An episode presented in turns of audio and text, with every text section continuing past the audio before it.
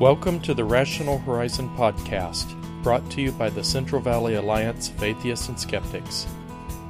The Rational Horizon podcast is a discussion of issues relevant to atheists and skeptics in the California Central Valley.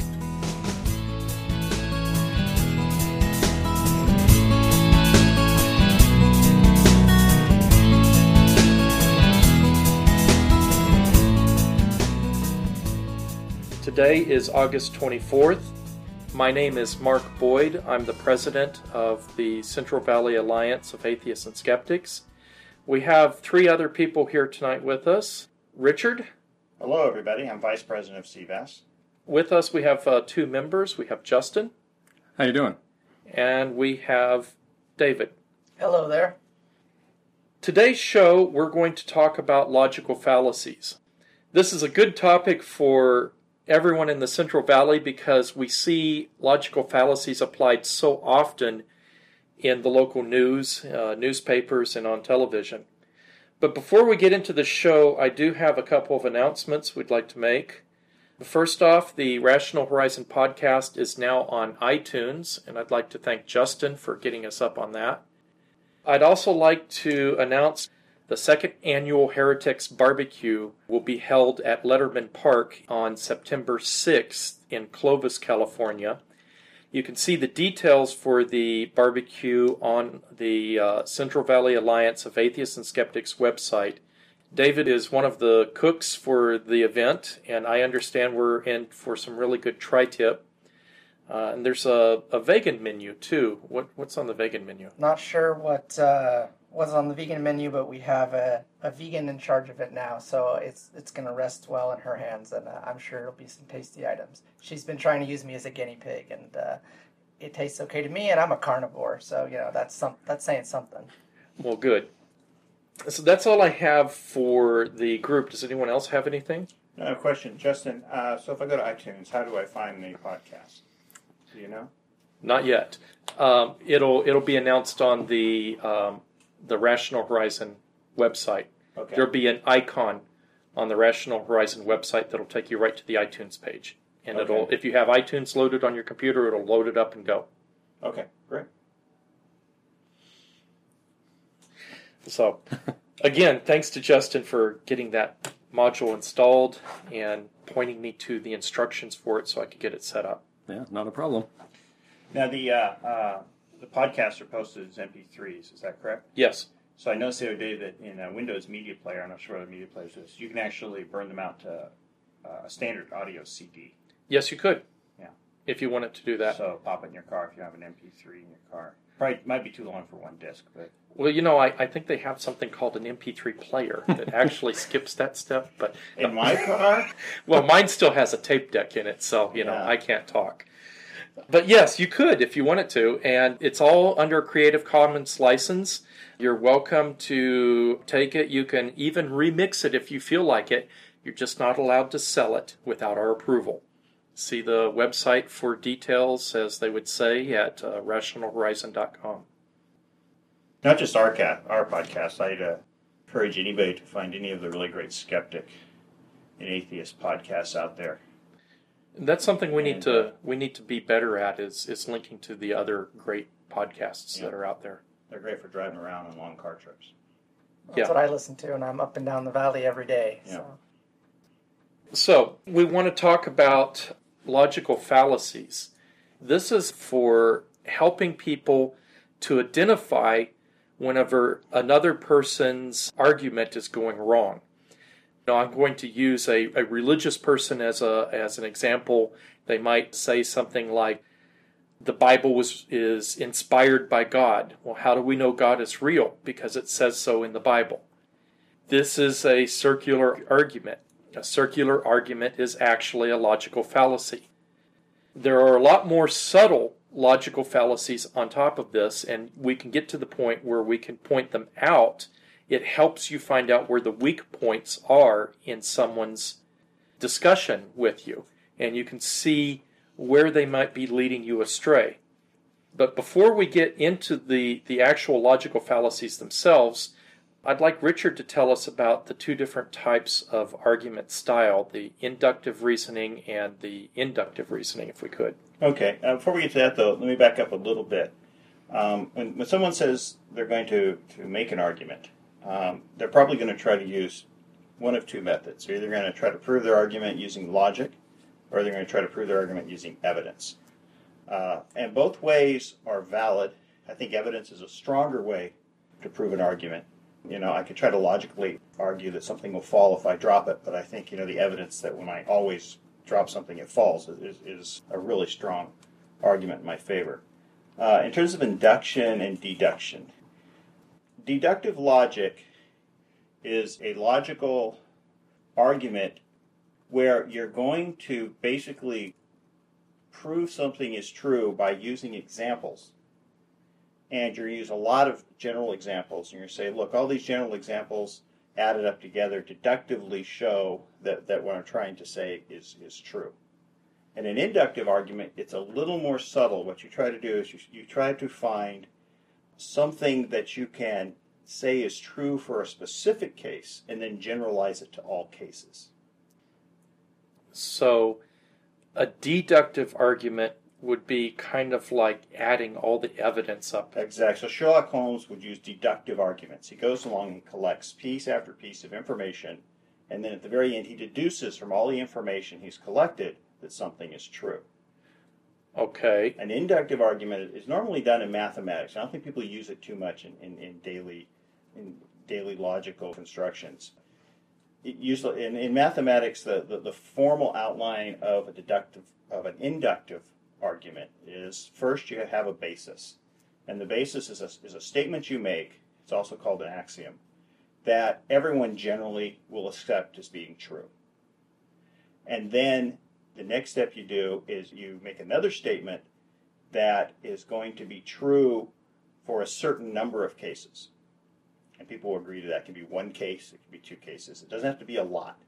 And then the third step is, is another logical argument that says you can see that this will be true for all cases, even if I don't go through and prove every single one of them to you. The one that comes to mind is the all geese are white statement. That seems to me like a, a failing in inductive arguments, in that as soon as you find one black goose, your, your inductive argument has fallen apart. Do you have to qualify the all geese is, is white argument? How, how would that work? Well, okay, that's a form of induction. And what you're really pointing out is there's between formal or philosophical induction and scientific induction there. Maybe I'll give a more concrete example of, a, of an inductive versus an inductive argument using the same scenario. Let's say you have a you, you're, you're, you're, you're in a classroom, and in front of you is just an empty room, and outside the room are a line of students with chairs. And the first student comes in puts his chair down and sits in the chair. And then the second student comes in and puts his chair down and sits in the chair. Okay? From there, you can induce that the way the classroom is going to be filled is every student on the outside is going to come in, put their chair down, and sit in it. Okay, now the power of the inductive argument is you can say, if someone asks you, where will the very last student in this line sit?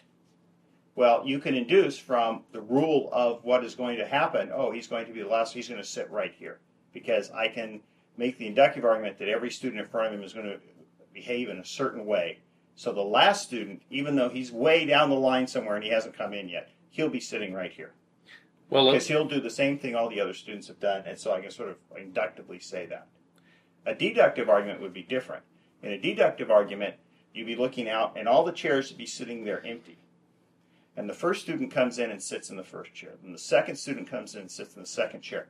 And all the students come in except for the last one, and there's one empty chair. And then someone says, Where will the last student sit? And you say, He'll sit in that chair.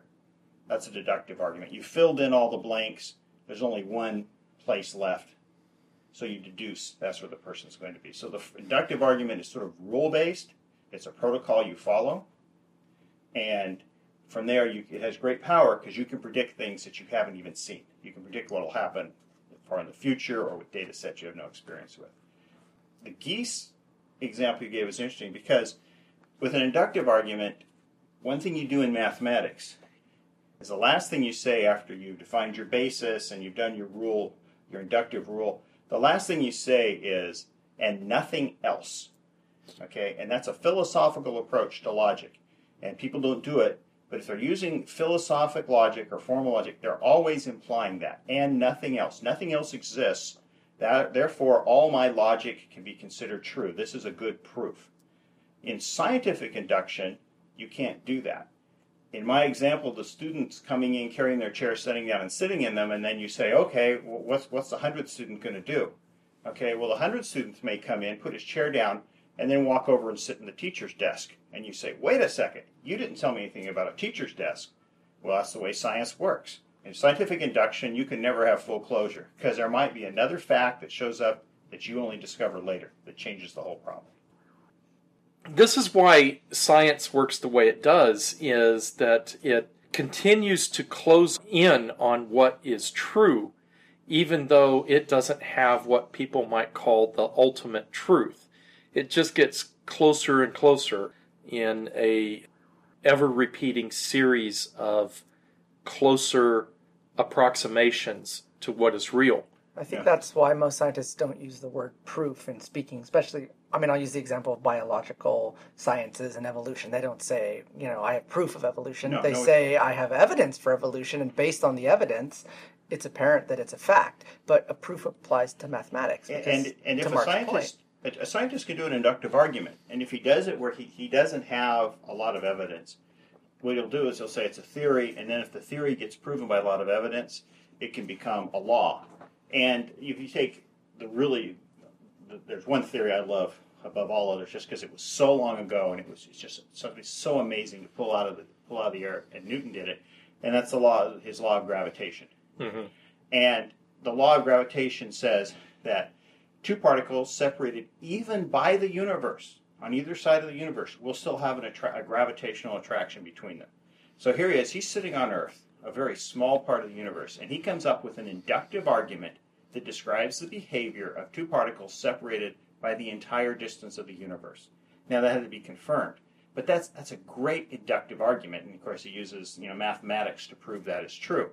However, it's just a law. It's not a proof like a philosophical proof. Someone could, at some point, make a measurement that shows that that law does not hold. Well, it's actually a theory, though. It's not a law. The theory of gravity. I mean, it's the, not the law of gravity. it's the a theory. universal law of gravitation, but still, it's Yeah. an inductive proof. It's scientific Well, inductive. so And it has been proven. I think had, maybe well, you're getting that. worked It's well been proven. until Einstein came along, you know, until little things 100 move really ago, fast. and, and modified it. Yeah. You know, he Right. found something new because he, he had a new way of looking at the universe that Newton did not know about. Yeah. And Right. so he said, you know, so it's it's it, it's it's great, and as long as you use the the uh, put an and you can't say and nothing else in science, but you can. In Newton's case, you can say as long as I put some boundaries here and I exclude Einstein, Einsteinian physics, this law holds. Right. So whenever Newton came out with his um, theory or law of gravitation, it worked really well for explaining things that we're very familiar with, like uh, ballistics and thrown baseballs and how rockets work and stuff like that. But at some point in time, someone looked at the orbits of the planets and everything kind of lined up except Mercury. Mercury's orbit was screwy, and it took Einstein's theory of relativity to explain that. And Einstein's theory of relativity explained gravitation at very fast speeds or very high gravities. But it doesn't explain gravitation at very small Nope. levels. And that's where we have to run into quantum theory. String theory. And the problem with quantum theory, though, right now, the thing that we're all looking for, what you mentioned, David, is a way to connect quantum theory to Einstein's theories. We see very easily how Einstein's theories connect to Newton's theories. The math can be stretched from one to the other. But to go from Einstein's theories to quantum, quantum theories and back again, it doesn't seem to have a path between the two of them. And that's what they're looking for right now we understand quantum theory. In fact, we're using it right now as we talk on this equipment that we're using here. And we understand general and special relativity and Newton's theories, but we don't understand how to connect quantum theory to the rest of it. We've got some good ideas, we're still working on it. Well, that's what I love about science. It's the that it's always pushing for more. You don't just say, "Well, that's the answer," and give up. And like other, well, like some ideologies out there that claim to have the answer, and you know, they utter the three words, "God did it," and that's it. You don't need to keep looking for further answers. And to me, that just kills progress. Right. God did it is not an explanation, it's an end of an argument. Uh, so we talked about Einstein. Now we can bring Darwin into this. Now, see, Darwin's theory of evolution is, is a great example of deductive logic. He looks at lots and lots of evidence, and then he deduces a theory that can explain the evidence he has before him, as opposed to Einstein, who uses an inductive argument to come up uh, with, with his theories. It's also important to remember that, that in logic, you, you can make a great philosophical argument. You can make philosophical arguments dealing with the existence of God. You can make all sorts of philosophical arguments. Philosophical arguments are not real. The, the natural world does not really care what human beings on this planet have done in their great logical endeavors. The universe works the way it works. So, an inductive, a, a logical argument is good for philosophy, but it's not good for natural world. It may hold, it may work just fine, but it's not a requirement that just because you've formed a perfect philosophical argument or logical argument that the natural world behaves the same way. And, and the greatest example of that would be Zeno's paradox. Zeno's paradox says that the classic example is you shoot an arrow at a target. At some moment in time, the arrow is halfway to the target. Some later moment in time, the arrow is halfway to that previous distance, that halfway point that you, you were just at, and so on. So you're always, you will always, in Zeno's logic, always have half the remaining distance to the target, and it will always exist, which implies in Zeno's paradox, the arrow will never reach the target. That, that's a perfect philosophical argument. There's no flaw in it that I know of.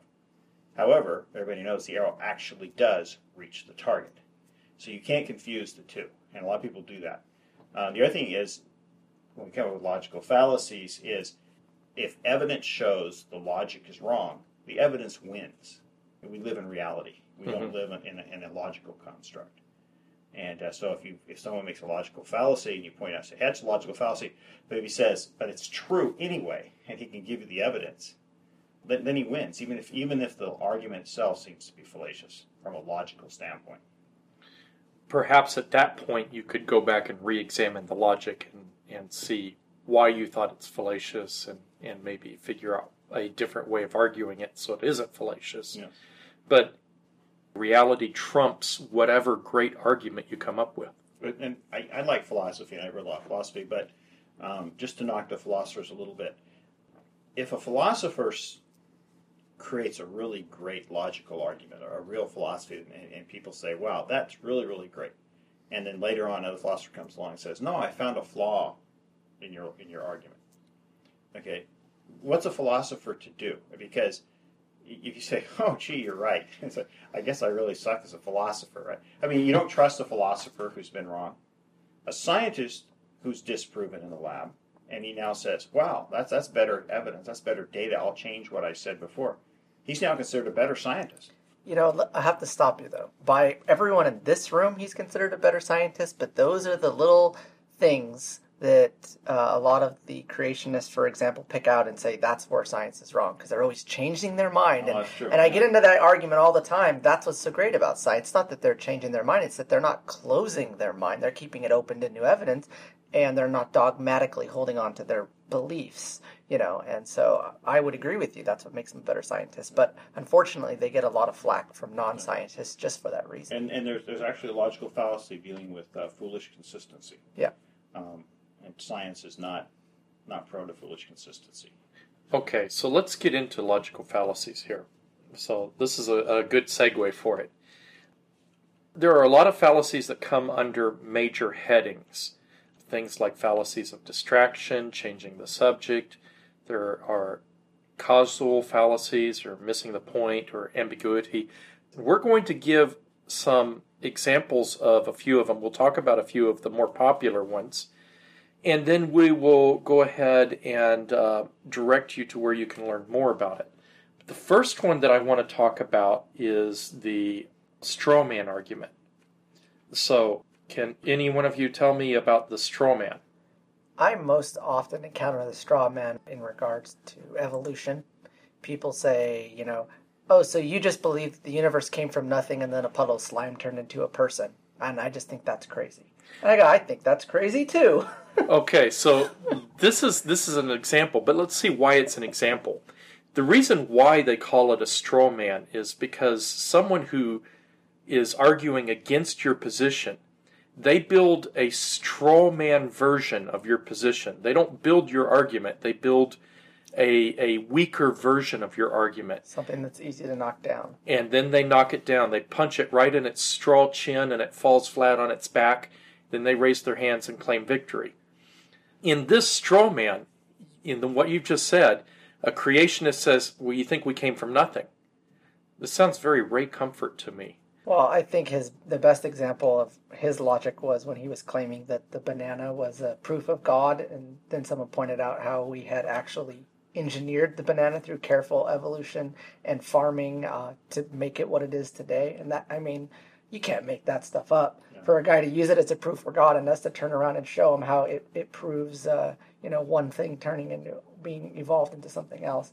That's as good as it gets right there. When, when it comes to evolution, the straw man argument I hear the most is uh, if we evolved from apes, then why are there still apes on the earth? Yeah, that's such a bad argument. Well, you know, I didn't say we evolved from apes, you know, so why would I even defend that? that that's Yeah. ridiculous. And I wouldn't say such a thing. So the proper thing is to say that apes and humans Had have a sim- common have a ancestor. common And- ancestor. And, also, too, the, the reason people use straw mans is normally because they have a fixed way of thinking. They- They, they cannot see your side of thinking. They can only make arguments that fit the way they think. So they create your arguments for you. And then they're trying to ask you to defend them. Well, they work backwards from their premise that evolution must be false, therefore, I need to understand enough of it to present it in a way that's easy to defeat. Yeah. And I think, more to the point, it's because thinking is hard and they don't want to spend the time to sit and read a book on evolution and really understand it. Because how often have you, Richard, been in conversations with creationists and asked them, so do you understand evolution? And of course, they always say, "Oh yeah, yeah, I understand it." And you ask them to just explain it to you in in one paragraph, and they can't do it. Yes, yes. It is. It, you said thinking is hard. Education is hard a- after a certain level. Education that contradicts what you consider to be common sense is probably the hardest education to, to, to apply to yourself to. You have to give up a lot of the ways you would normally think. Um, you have to basically, it's almost like stepping off a cliff, is the way I think about it. You have to start trusting logic, you have to start trusting science. Most people don't want to don't want to take that step. You see a lot of this in electronics and physics. This is where culture and our evolution really comes into evidence because we're really good at understanding things that we can see, touch, hear, smell in a split second. You know, a baseball pitcher can figure out how to throw a baseball in such a way to strike a guy out. And this is all Newtonian physics, and it seems very well until you get to a point where it's beyond our, our normal understanding.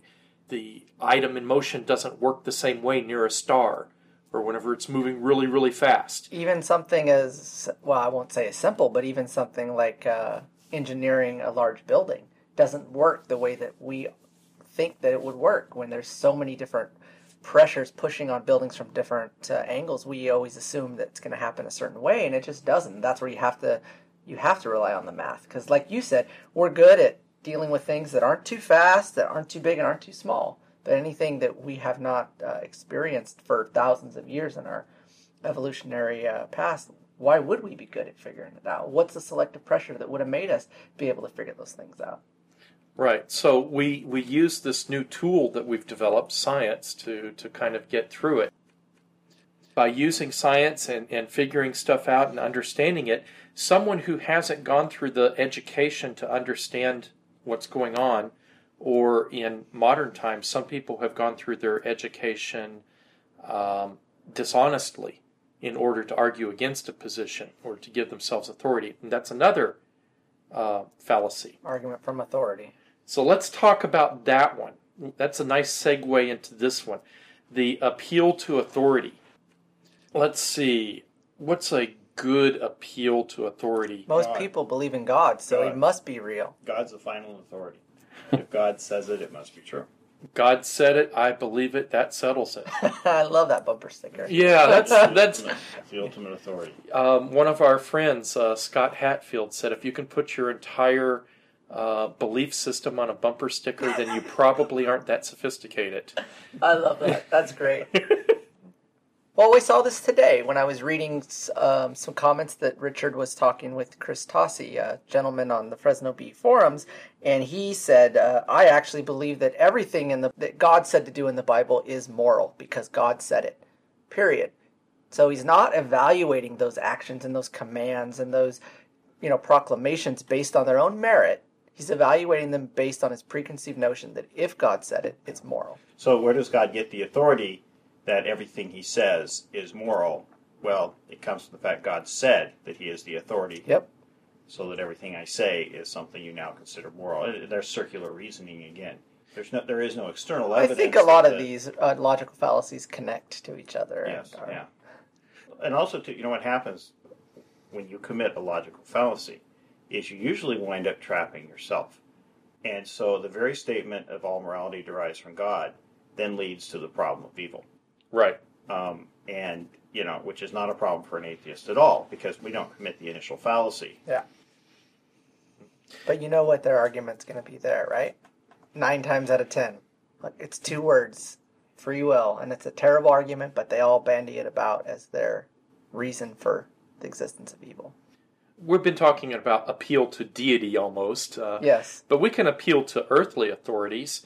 For example, Dr. Fred the physicist says that uh, homeopathy is good for you. What's wrong with this argument? Well, I, I think I have, a, I, have a, I have a really good example that, that's very current.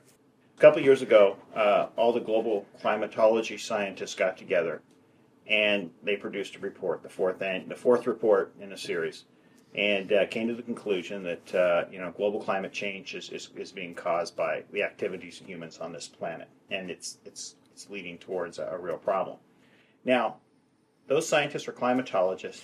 They met, they argued, they ran their research through layers and layers of, of people who, re- who tried to rebut it, who analyzed it, and when it was all done, they came to a consensus that that was the case. Okay, they're a very good authority. I mean, they work in the field, they publish in the field, they're given grants, and they challenged each other on the material. And still, after all that, they came to the conclusion. Uh, a year later, a senator who doesn't believe in global climate change is, man, uh, is being caused by humans holds a hearing, invites several scientists, none of whom are in the area of, glo- of global climatology. They give a contrarian opinion, and he says, "Look, these scientists disagree." So that that argument trumps the argument of these other scientists who just produced this report, or is it, or is at least equal?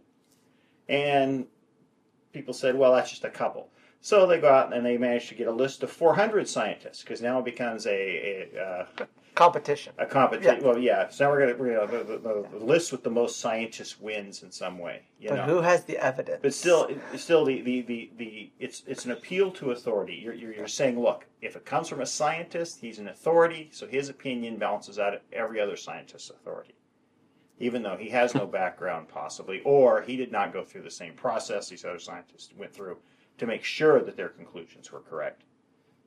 And this is why peer review in science is so important because you get authorities in the field to review your science and, and tear apart your findings. Yes. And then, of course, you have to have findings. You have to have Positive evidence, evidence. positive evidence that proves stuff, which is something that intelligent design lacks. Intelligent design lacks positive evidence to prove their theories. They play the But god of the gaps. But they do have, now have a few evolutionary biologists with PhDs that they can say, here's an authority in the field, and they believe intelligent desi- design is valid.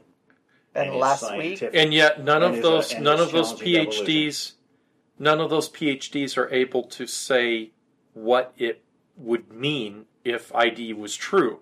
If ID is true, what predictions can you make of, of that? Right. And so far, you know, nothing that I've seen. Whereas if, if you say evolution is true, me as just a biological layman, and I really mean layman, I can think that if evolution is true, one of the things that it can predict is that diseases will change over time and that we have to have better weapons for fighting those diseases. Well, from a scientific standpoint, we believe evolution is true not because Charles Darwin said it. Absolutely said it was true. We believe it's true because the evidence and the research in numerous fields has all come to the same conclusion and conversion. And it's made point. predictions time and time again Right. Right. that have been So- confirmed. So the key thing is, it, you know, you can't make arguments that are just based upon the, the name or the or the standing of some, of one individual, and say, okay, well, he said it, therefore it's true. Okay. So, what if I attack an individual for Ah. that? I can say evolution isn't true because Darwin had a deathbed confession. And he was a racist. And he was a racist. Oh yes, there we go. he he Darwin developed evolution because he was racist. That's an even better one. Yes. This is another logical fallacy. Uh, it's called an ad Ad hominem attack. You can also say it's just called attacking the person. Yeah. So you have something obviously you want to say about that. No, no. I, I just hear that one an awful lot, especially. Uh, I mean, we hear ad, ad hominems all the time. As a matter of fact, I don't know if any of our listeners followed P.Z. Myers' tour through the Creation Museum uh, earlier in the month, but the next day, Ken Ham, the president of the Creation Museum, and I'm using air quotes, went on the radio, uh, local radio, talking about the museum, and PZ called in because that's what PZ does. And uh, the first thing he said was, "Well, we don't need to listen to him because he's an atheist and he hates God." that was his that was his argument about why his museum had factual evidence. PZ called in uh, called in to point out some of the glaring inconsistencies and some of the just crazy wacky things. And instead of refuting the individual points that PZ was making up, he just said he's an atheist and he hates God. Okay, for, for let me get let me make a quick break here. For those of, of our listeners who don't know who Dr. P.Z. Myers is, he's a uh, biological professor at the University of Minnesota. He has a very popular uh, atheist blog called Pharyngula, and you can find his website from our show notes on uh, rationalhorizon.com. Also, if you just Google PZ, he's the first thing that shows up. So in the Okay. ad hominem attack, you know, you- you're attacking the person, not their argument. And a lot of times that's linked to what's called poisoning the well, whether in the in, in as you're making your attack, you're trying to, to to give the impression to the audience that this person should not be listened to, not because of their arguments, but because of, of this other attack you're, you're making on them. And sometimes these attacks, you know, are, are really out there, and they really are just trying to prejudice prejudice the audience against the person, and they're very unfair. This is something that we need to watch too in our own ranks because it's very easy to hear someone on the Art Bell show or, you know, some sort of uh, tinfoil hat wearing, UFO watching guy, and he'll come out and he'll say something, and we might automatically dismiss it because of his attitude, past history, or current beliefs. We also need to watch that in ourselves and try to judge the argument on its own merits. A good scientist will always judge arguments on their own merits as long as that argument hasn't been overplayed. For instance, the argument that UFOs are alive, real, landing on Earth, and mutilating cattle has been investigated so many times that it is at the point now that no one wants to hear about it unless you have overwhelming evidence. But we can't just dismiss the guy wearing the tinfoil hat just because he's wearing a tinfoil hat. Agreed. Okay. Ah, I didn't mean to end that discussion. Let's try. Uh, let's try another one. Um, anyone have a favorite fallacy that they'd like to talk about?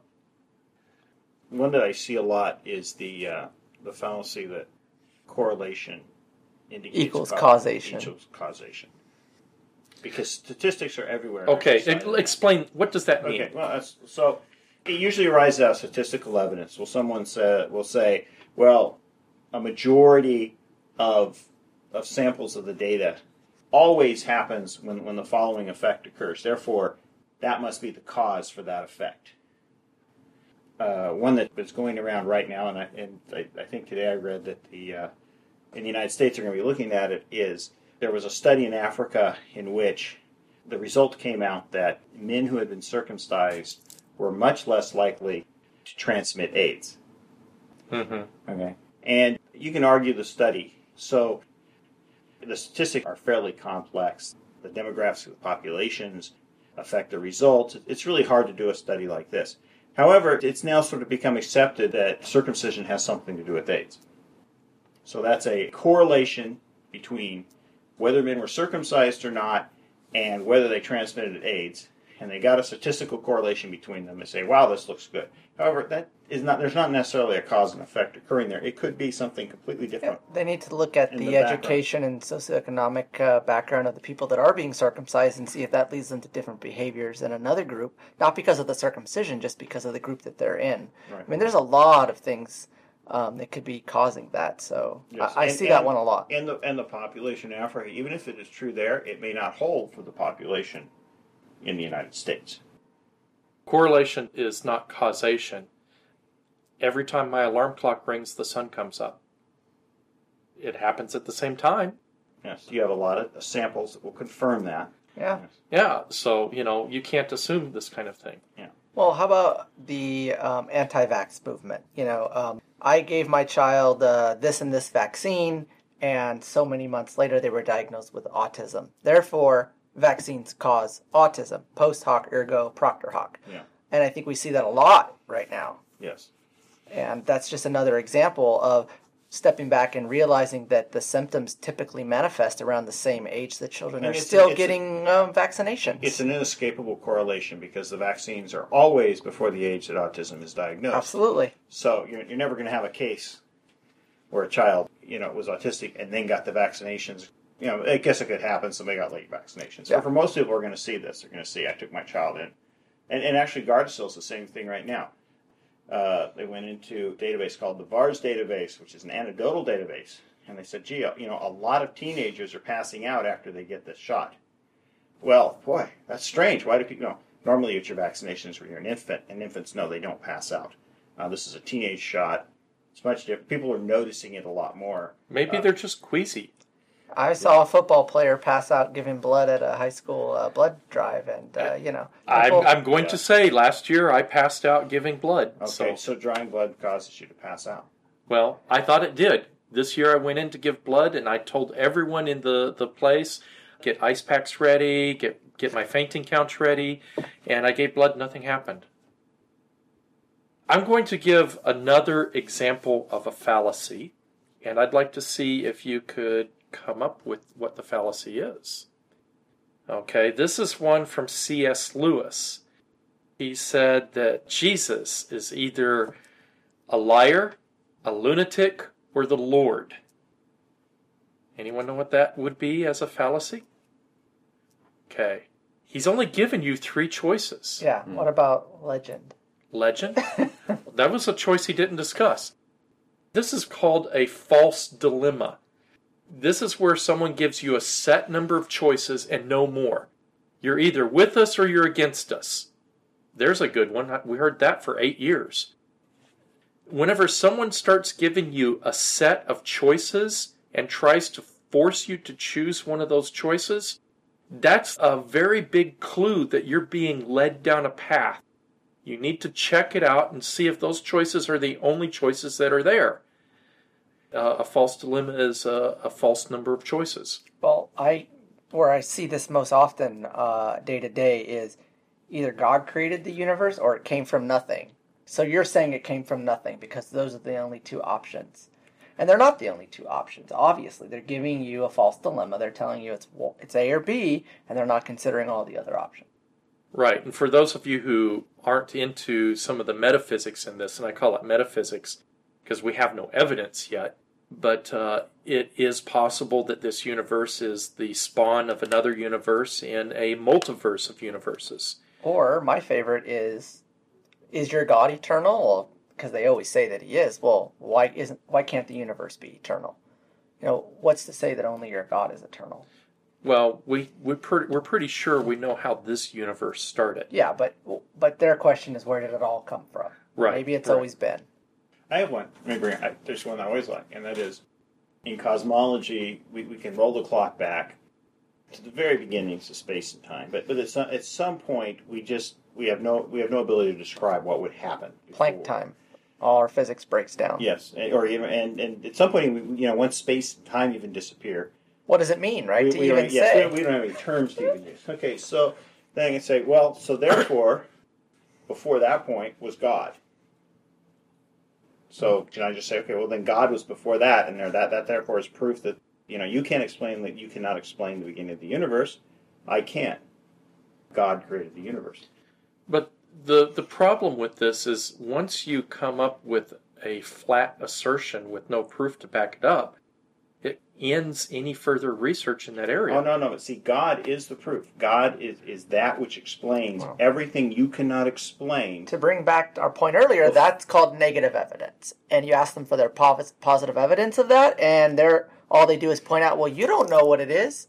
Oh, And I can tell you no, what no, it but is. I'm telling you what it is. It's everything See? that you don't know. okay. Uh, I think this is what because I love the name. It's called Loki's wager, and basically it's defined as the unreasonable insistence that a concept cannot be defined and therefore cannot be discussed. And so God is a concept. You can't define it. You really can't discuss this point. I just win.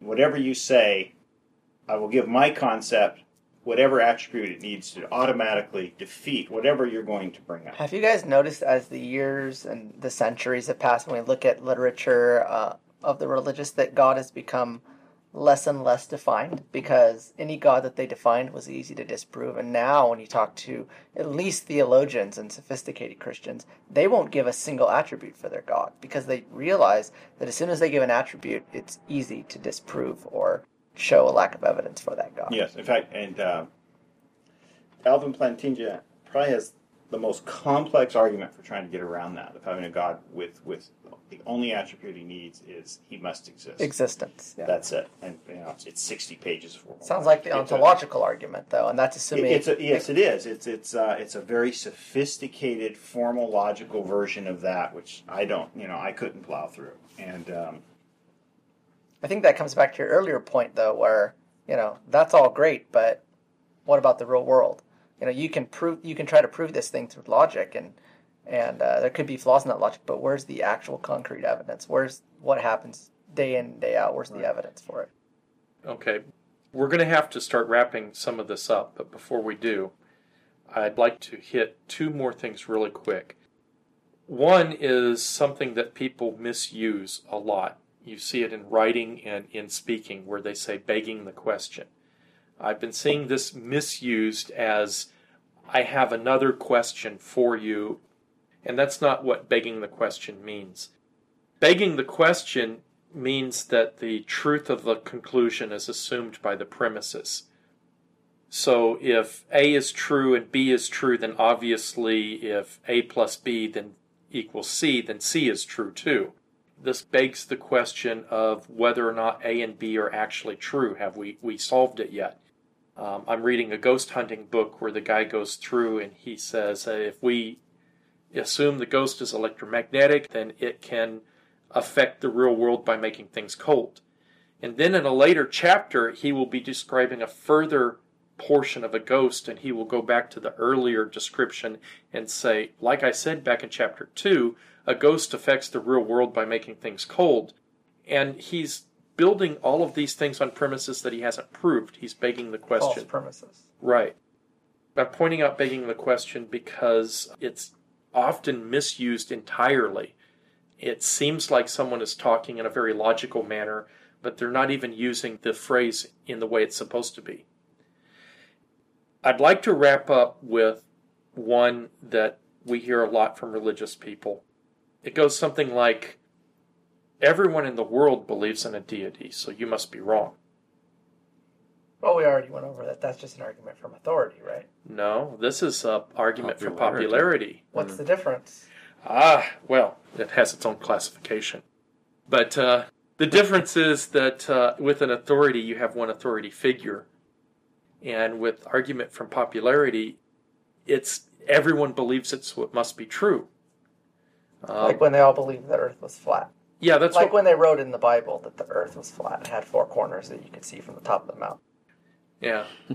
So everyone believes in a God, so God must be true. Okay, so We don't have time for one more. okay, let's one more. How One- about the no true Scotsman fallacy? that- Oh, this is wonderful. and and that's why when I Why, how did we miss this? I don't know. Okay, go ahead. Well, all I'm, I often get into conversations, and it's my mistake for not first asking someone what they believe and, and how they define their terms. What is God? What do, what do they believe? Because as we all know, every Christian you talk to has their own idea of what Christianity is. And if we start out an argument without finding out what that particular person's particular beliefs are, as soon as you make an argument against what what we reading the Bible um, would would say, they would say, "Oh, well, I don't actually believe that. That's not. They're not a real Christian."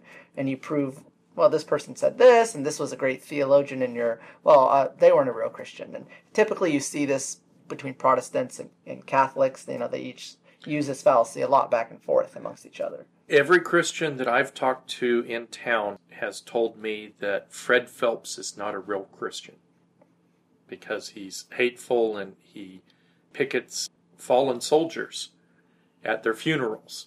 And what would he say about those Christians? I think he would say that they're not true Christians. I think that would work the other direction. Absolutely. So basically, it's a way of when, when your own argument is being used against you by example. Yeah. Then you have it, but just by just saying, well, but they're they're not they're not they don't really believe the way I do. Yeah, that's why I think it's necessary to kind of define what someone's beliefs are before you start. Because, to the point earlier, everyone takes something different out of the Bible. The phrase no true Scotsman comes from a story about a gentleman making a generalized statement about Scotsmen. No true Scotsman would put salt in his porridge. Oh, well, Angus puts salt in his porridge. Ah, but Angus is obviously not a true Scotsman. And that's where that, that little story follows through on this. It works everywhere, you know. Uh, Fred Phelps is not a true Christian because he's not acting like a Christian.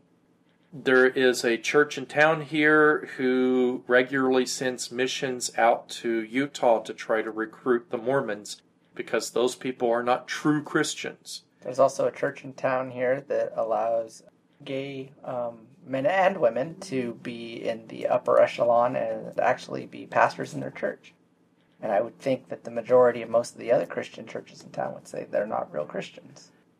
And you see that between, like you said before, the Catholics and the Protestants. We see it from one of the letter writers in the Bee. But to be fair, there are people that are atheists for bad reasons and say some pretty illogical things along the way. So I think that the moral of that is really not to fall into the ad hominem and really to look at the argument and not. Well, let's take a real quick look at that. Kirk Cameron used to be an atheist, and he said the so reason he says.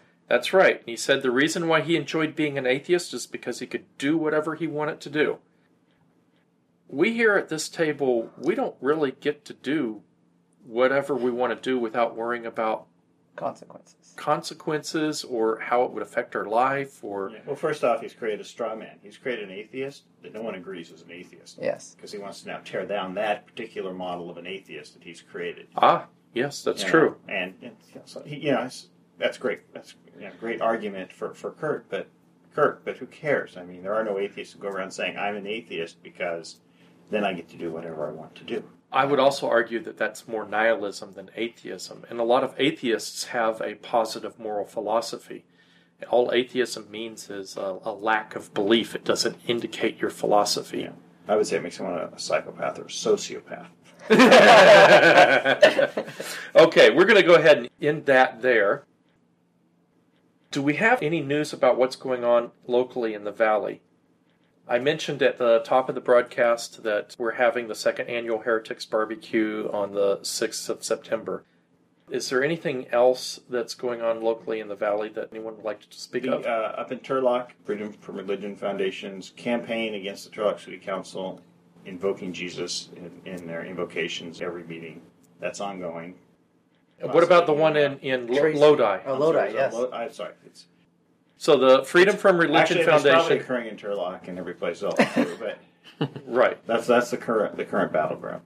Right, and one of our sister groups in Modesto, the Stanislaus Skeptics, actually managed to go up there and assist in a protest. And hey, you guys up there in Stanislaus, if you're listening to this, uh, this is a shout out to you. That's a really good job. We're a little bit too far away to drive up there in a moment's notice, but we were there with you in spirit. Um, to let you know, also, there are skeptical and atheist groups up and down the valley. Uh, there are people who are trying to form groups in the Tehachapi and in the uh, mountain areas. If uh, you're listening to this and you'd like to be part of a group, a local group, uh, send an email to uh, comment or comments at rationalhorizon.com and we'll get you connected with people in your area. We're here to help you guys form groups. That's it for the local news in the valley, unless anyone else has anything. The uh, what is it that's going on? The Hovind, Eric Hovind. You're Ah, right. yes. You're right. Oh, oh yes. okay, so real quick, for those of you who don't know, Kent Hovind is a uh, Prisoner. prisoner now. Yes, Yes. that's a good way of saying it. Poisoning the well there. Okay. he is, he is a, he's a So Kent Hovind was a denier of evolution, Young Earth creationist. young Earth creationist. He had the dinosaur adventure land in Florida, and he also Didn't pay his taxes. didn't pay his taxes, a lot of taxes. The IRS got uh, perturbed with him and took away a lot of his uh, money and his freedom and some of his property, and uh, he's uh, trying to deal with that now. But his son Eric is still in the business of going around the uh, the country and talking about why evolution is false. And apparently, he seems to be talking about uh, tax evasion also. So, Eric Hovind is going to be speaking at the Kauai, California church off of North Fork Drive up in Kauai, California. They're having a two day conference called the Old Paths Christian Conference. It's going to be on October 3rd and 4th. It's free to attend. If you guys want to go there, you know, you can go. But I'm telling you, this church looks a bit spooky. Now, we found out some interesting things about this church. The first thing is, is they on their website list their address as the Kauai Commonwealth, California Republic. For those of you who don't know, this is insider speak for we don't believe in federal taxes. By using a Commonwealth address and calling the state you're in a republic, you you're kind of indicating that you don't fall under the federal government, only under a state government, and you don't feel like you need to pay federal taxes.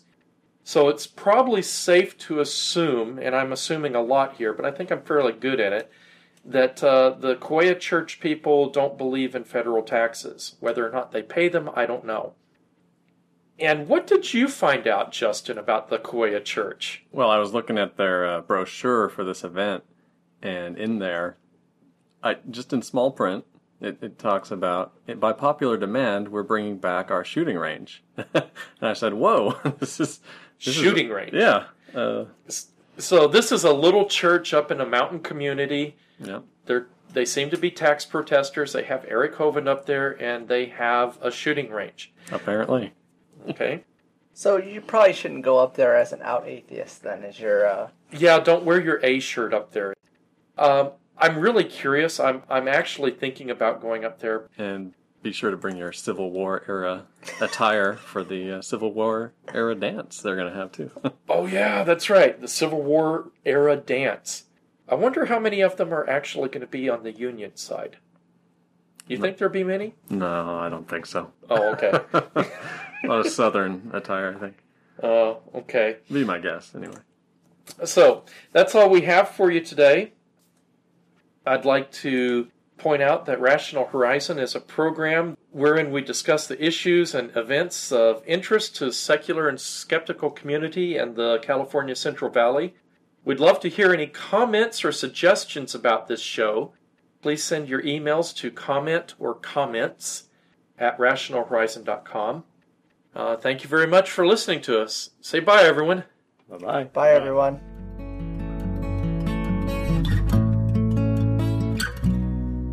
You can find more information about today's topics in the show notes at rationalhorizon.com. The Rational Horizon podcast is supported by the Central Valley Alliance of Atheists and Skeptics. CVAS encourages teaching positive secular philosophy and rational scientific inquiry throughout the California Central Valley. We support the separation of state and church and urge members of the secular and skeptical communities to join or to form affiliated rational organizations. You can learn more about this organization and upcoming calendar events from its website www.cvaas.org.